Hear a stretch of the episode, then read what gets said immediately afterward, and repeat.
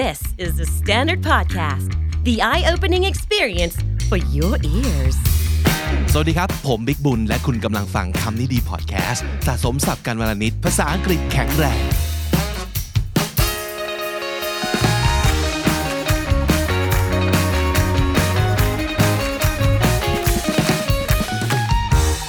คุณผู้ฟังครับวันนี้โครงการ KND Talents เริ่มต้นขึ้นอย่างเป็นทางการแล้วนะครับ นี่คือโครงการที่เราจะเสาะหาครับ เลือดใหม่ หน้าใหม่ เสียงใหม่ เพื่อมาเป็น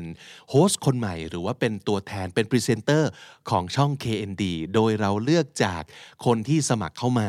ทั้งหมด 30 กว่าคนเกือบ 40 คนนะครับ เราคัดมาเหลือ 7 คนเท่านั้น ที่จะกลายเป็นเด็กฝึก ของเรา วันนี้เราจะเริ่มให้น้องๆแต่ละคนเนี่ยทำโปรเจกต์มาจัดรายการในคำนี้ดีพอดแคสต์แล้วนะครับ แต่ว่าโปรเจกต์แรกของเราเนี่ยเรียกว่าใจร้ายเกินไปหรือเปล่า แต่จริง ๆ มันเกิดจากการที่เราอยากรู้ว่าแต่ละคนเนี่ยมีความสามารถแค่ไหน เพราะว่าเราค่อนข้างเชื่อจากวิดีโอแนะนำตัว ที่ส่งเข้ามาพร้อมใบสมัครของแต่ละคนว่า ทุกคนเนี่ยมีความสามารถในการจัดรายการ ในการทำเนื้อหาในการอยู่หน้ากล้องกันมาแล้ว เพราะฉะนั้นโปรเจกต์แรกเนี่ยเราจะให้น้องๆทุกคนจัดโซโล่โชว์นะครับจัดรายการเดี่ยวเลย แล้วก็เป็นรายการวิดีโอ เป็นโจทย์ที่ยากมากๆนะตัวตัวผมเองทุกวันนี้ผมสารภาพว่า เราก็ยังฝึกฝนอยู่ เราก็ยังไม่เก่งสัทีเดียว แต่ว่าเราอยากจะรู้ว่าน้องๆเหล่านี้มีความสามารถอย่างไรแค่ไหน เพื่อที่เราจะได้เห็นว่าใครมีจุดแข็งตรงไหน ใครมีจุดอ่อนตรงไหน แล้วเราก็จะได้จัดยาให้ตามนั้นก็คือ การเทรนของแต่ละคนเนี่ยอาจจะมีทั้งที่เหมือนกัน แล้วก็เหมือนกับเทรนแยกกันด้วย โดยดูว่าแต่ละคนเนี่ยต้องเสริมเรื่องอะไรต้องเน้นเรื่องอะไรนะครับ ก็จะมีการฝึกแยกด้วย เพราะฉะนั้นตอนนี้อยากจะให้ทุกคนตามให้กำลังใจกับน้อง ๆ ทุกคนนะครับ ถ้าเกิดฟังทางพอดแคสต์ได้แน่นอน แต่ว่าถ้าสมมติเกิดอยากเห็นหน้าค่าตา หรือว่าอยากจะเข้าไปคอมเมนต์ต่างๆ ด้วยนะครับ เข้าไปที่ YouTube ได้เลยช่อง KND Studio ถ้าเกิด subscribe เป็นเมมเบอร์ของเราอยู่แล้วนะครับ เป็น follower ของช่องเราอยู่แล้วเนี่ย เดี๋ยวจะมีวิดีโอขึ้นให้ดูแน่นอนนะครับ แต่ว่าถ้าเกิดยังไม่ได้ subscribe ตามไป subscribe ด้วย แล้วก็เป็นกำลังใจให้กับน้องๆนะครับ วันนี้เริ่มต้นคนแรกเลยนะครับ นี่เป็นน้องที่ชื่อว่าน้องออยนะครับน้องคนนี้เนี่ยเขาเป็นหมอฟันครับ แต่ว่าเป็นหมอฟันที่สนใจเรื่องการทำคอนเทนต์ เป็นหมอฟันที่สนใจในเรื่องของภาษาอังกฤษ แล้วก็เป็นหมอฟันที่ชอบอบขนมมาก ๆ แล้วก็เป็นหมอฟันที่อบขนมมาแจกคนไข้อะ เออ น่าสนใจมาก ๆ วันนี้ออยจะมาว่าด้วยเรื่องของอะไรนะครับ ติดตามฟังและติดตามชมกันได้เลยครับ ค่ะ สวัสดีค่ะ ออยนะคะ อายุ 24 ปี เพิ่งจบจากคณะทันตแพทย์จุฬาค่ะ ก็ let's start with these two items I brought to show you guys today first is complete denture or ฟันปลอมทั้งปากค่ะ ก็เป็นงานแลบที่อยากจะเอามาโชว์ทุกคนนะคะ เพราะว่าเห็นอย่างนี้เนี่ยแต่ว่าใช้เวลาทำแบบ1ปีเต็มเลยอะค่ะ แบบซี่ฟันที่ทุกคนเห็นเนี่ยกว่าจะเรียงมาได้เนี่ย แต่ละ part เนี่ยใช้เวลาเป็นเทอมๆเลย แล้วพอทำเสร็จเนี่ยก็ต้องแบบฝึกอัดแพ็คอะคริลิกเอง แบบด้วยหม้อทองเหลือง แล้วก็แบบต้องมาขัดให้สวยพร้อมแบบ เอาไว้ให้คนไข้ใช้งานอะไรประมาณเนี้ยซึ่งแบบค่อนข้างเป็นแลบที่แบบ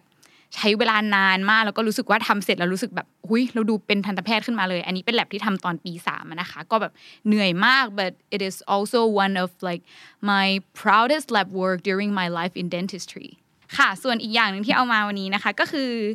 chocolate chip soft cookies which I just bake and seal them yesterday to make sure that they're still fresh in hands of everyone in the studio today ค่ะ ก็คือจริงๆ chocolate chip cookie สูตรนี้เนี่ยผ่านการเขาเรียกว่าปรับปรุงสูตรมาอย่างยิ่งใหญ่เลยเพราะว่าปกติเนี่ยจะชอบทำแจกเพื่อนๆอะไรอย่างนี้ แล้วก็อย่างรอบนี้เนี่ยก็คือทำแบบสอบถามให้เพื่อนที่ชอบกิน soft cookie เนี่ยแบบช่วยให้คะแนนด้วยก็มีทั้งแบบ taste texture appearance and like overall quality ก็คือให้แบบให้ comment มาเยอะๆเลย เพราะว่าแบบจะได้เอาไปปรับสูตรอะค่ะค่ะ ซึ่งก็ถึงแม้อันนี้จะเป็นสูตรที่เคาะมาแล้ว แต่ว่าเดี๋ยวหลังจากให้ทุกคนชิมเนี่ยก็ยังเปิดรับคอมเมนต์อยู่นะคะ เพราะว่าผู้ชิมที่ KND Studio เนี่ยก็อาจจะมีความคิดเห็นที่ไม่เหมือนกับเพื่อนๆทันตะของออยก็ได้ค่ะ Baking is my life passion since junior high school I usually bake and give to important people in my life However, as a dental student, I'm like really concerned about our health and like these desserts have high sugar content which affect our oral health and also give us tooth decay and bad for our systemic health ฉะนั้นด้วยไลฟ์สไตล์ที่เปลี่ยนยากเนี่ยคือเราชอบยังไงเราก็ยังชอบอย่างนั้นนะคะแบบหนึ่งในสิ่งที่รู้สึกมาตลอดเนี่ยก็คือ รู้สึกว่าตัวเองเนี่ยเป็น a guilty dental student ค่ะ ตอนนั้นก็พอเรียนปี 4 เนี่ยก็เลยเกิดความคิดขึ้นมาว่าแบบ I want to bake a dessert which is good for our teeth systemic health and still delicious so me and my team did a research project in the title healthier and delicious cookies is it possible ก็คือเป็นวิจัยที่แบบใช้น้ำตาลทางเลือก ในการทำขนมเป็นน้ำตาลที่ไม่ก่อให้เกิดฟันผุแล้วก็ดีต่อสุขภาพอะไรประมาณนี้ คือความรู้สึกตอนนั้นเนี่ยรู้สึกว่าอยากจะทำวิจัยหรือว่าแบบอะไรที่แบบมีผลการทดลองเป็นชิ้นเป็นอันอะไรเงี้ยเพราะว่าเราอยากให้มันไปด้วยกันได้จริงๆอะค่ะแบบของที่อร่อยแล้วก็ยังดีต่อสุขภาพอะไรประมาณนี้ค่ะ ทีนี้หลายคนอาจจะสงสัยว่าเป็นทันตแพทย์แล้วมาทำอะไรที่นี่ I feel like communication skill and being a dentist is are two things that can go together like they can grow together ออยมีความรู้สึกว่า 2 อาชีพนี้เป็นสิ่งที่สามารถพัฒนาไปด้วยกันได้ แล้วก็ในงานทันตแพทย์เนี่ยมีอีกหลายอย่างที่เรารู้สึกว่าเราอยากใช้สื่อดีๆ เพื่อถ่ายทอดความรู้ให้กับผู้ฟัง ยิ่งเราสามารถเข้าถึงผู้คนได้มากเท่าไหร่เนี่ย ผู้คนเนี่ยก็จะได้รับความรู้ที่ถูกต้องตามหลักวิชาการมากขึ้น แล้วก็จะได้เกิดการตื่นตัว หรือว่าแบบนำความรู้ไปใช้ดูแลตัวเองได้อย่างเหมาะสมค่ะ ก็หวังว่าทุกคนจะรู้จักออยมากขึ้นแล้วนะคะ และในวันนี้ในฐานะทันตแพทย์คนหนึ่งเนี่ยจะมาเล่าให้ทุกคนฟังว่าอะไรคือสิ่งที่ถ้าไม่มาเรียนทันตแพทย์เนี่ยอาจจะยังไม่รู้หรือว่าอาจจะยังเข้าใจผิดอยู่ค่ะ Four things you don't know about being a dentist วันนี้จะขอมาเล่าใน 4 ประเด็นนะคะ ประเด็นแรกเนี่ยจะเป็นในมุมอินไซต์ของทันตแพทย์ในเชิงการเรียนของเรานะคะ ส่วนอีก 3 ประเด็นเนี่ยจะเป็นหลังจากออกมาเป็นทันตแพทย์แล้วพบว่าคนไข้เนี่ยเข้าใจผิดหรือว่ายังมีประเด็นที่ยังสงสัยอยู่ค่ะสำหรับประเด็นแรกนะคะ the most popular question I got is why does dentistry take six years to study when it's only about teeth หมอฟันเนี่ยอยู่กับแค่ช่องปากกับฟันอะไรอย่างเงี้ยทำไมเรียนกันต้อง 6 ปี คือต้องออกตัวก่อนเลยนะคะว่า 6 ปีเนี่ย อัดแน่นจริง วันหยุดแทบไม่มี แล้วก็แบบมีการทำงานข้ามวันข้ามคืนอะไรกันนี่ค่อนข้างเยอะเลยค่ะ The first three years is to make sure you're ready to treat your first patient คือ 3 ปีแรกเนี่ยเราอัดเลคเชอร์อัด anatomy ความรู้ทุกอย่างฝึก hand skill ซึ่งมันต้องใช้เวลาด้วย แล้วก็ทำกับหุ่นให้มากที่สุดก่อนจะไปลงมือทำคนไข้จริงค่ะ ส่วนใน 3 ปีถัดมานะคะ is to improve our clinical skills before becoming a real working dentist ซึ่งใน 3 ปีนี้เนี่ยไม่ใช่ว่าเราฝึก 3 ปีแรกมาแปลว่าเราพร้อมทำคนไข้แล้ว การทำงานในหุ่นกับการทำงานในช่องปากจริงๆเนี่ยมันต่างกันแบบสุดๆไปเลย ฉะนั้นเราต้องเรียนรู้อีกมากตอน 3 ปีหลังเนี่ยนะคะ แล้วก็ before doing each step we have to ask for a permission from our professor first ก็คือ ทุกๆ ครั้งในการจะทำสเต็ปถัดๆไปเนี่ยเราต้องรายงานอาจารย์ตลอด เพราะว่างานเราเนี่ยเป็นเหมือนกับเป็น one chance work แล้วก็เป็น a very delicate work ก็คือเราพลาดไม่ได้เลย ฉะนั้น ถือโอกาสบอกเลยว่า ในฐานะนิสิตทันตแพทย์คนหนึ่งเนี่ยขอบคุณคนไข้ทุก ๆ ท่านมากเลยที่แบบเคยสละเวลามาเป็นเหมือนคนไข้ให้เรารักษา แล้วก็เป็นเหมือนอาจารย์ให้เราเรียนรู้ด้วยแบบ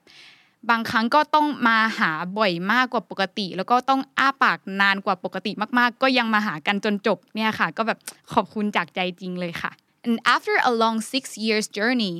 เราถูกเหมือน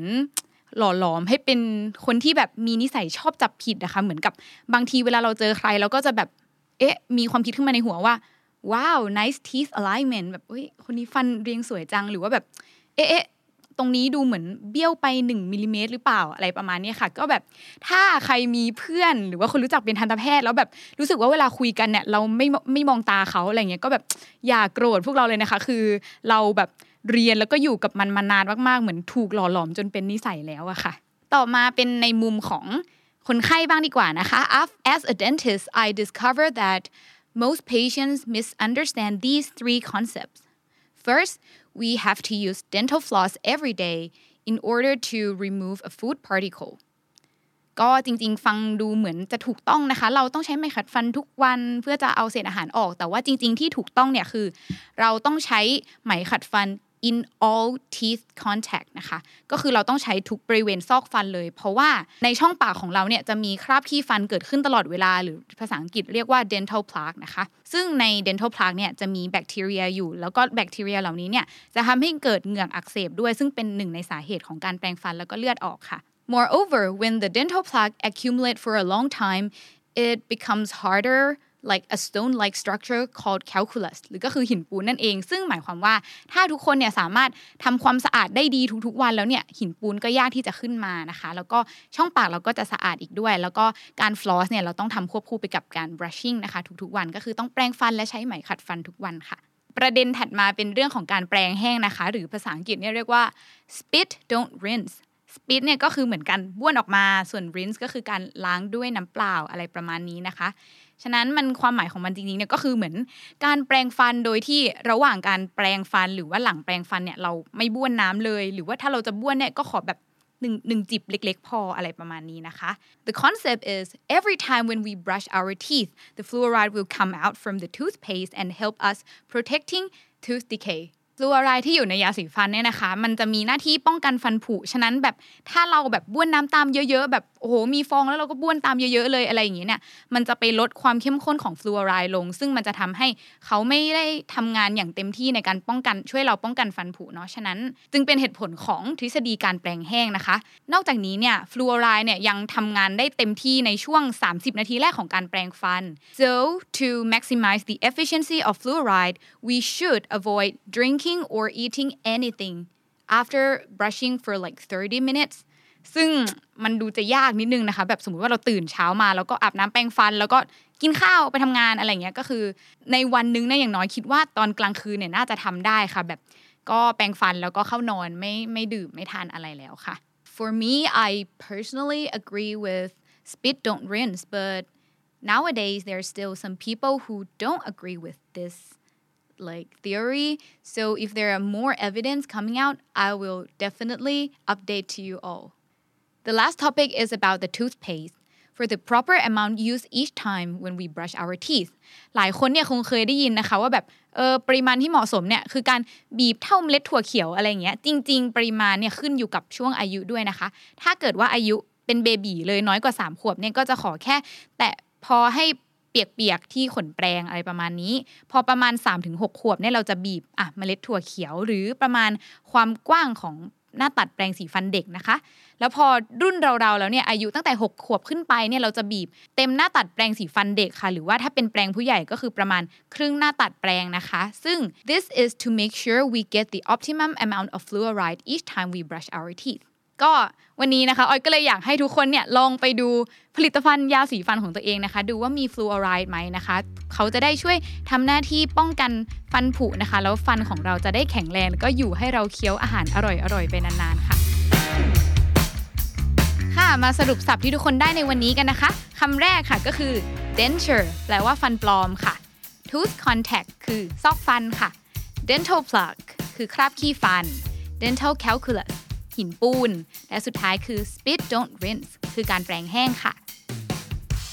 ค่ะสำหรับคุณผู้ฟังและคุณผู้ชมทุกคนวันนี้นะคะ หวังว่าทุกคนจะกลับไป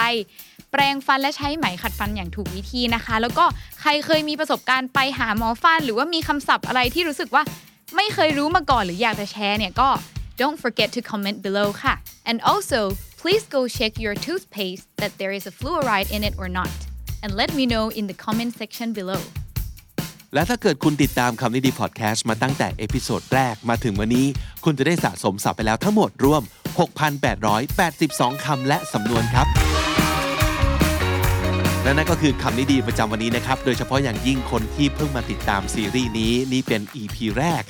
ของซีรีส์ KND Talents กับเด็กฝึกทั้ง 7 คน วันนี้เริ่มทำรายการกันแล้ว ติดตามให้กำลังใจน้องๆทุกคนด้วยนะครับ ผมบิ๊กบุญครับ วันนี้ต้องไปก่อนแล้วนะครับ อย่าลืมเข้ามาสะสมศัพท์กันทุกวันวันละนิด ภาษาอังกฤษจะได้แข็งแรง สวัสดีครับ The Standard Podcast, eye opening for your ears.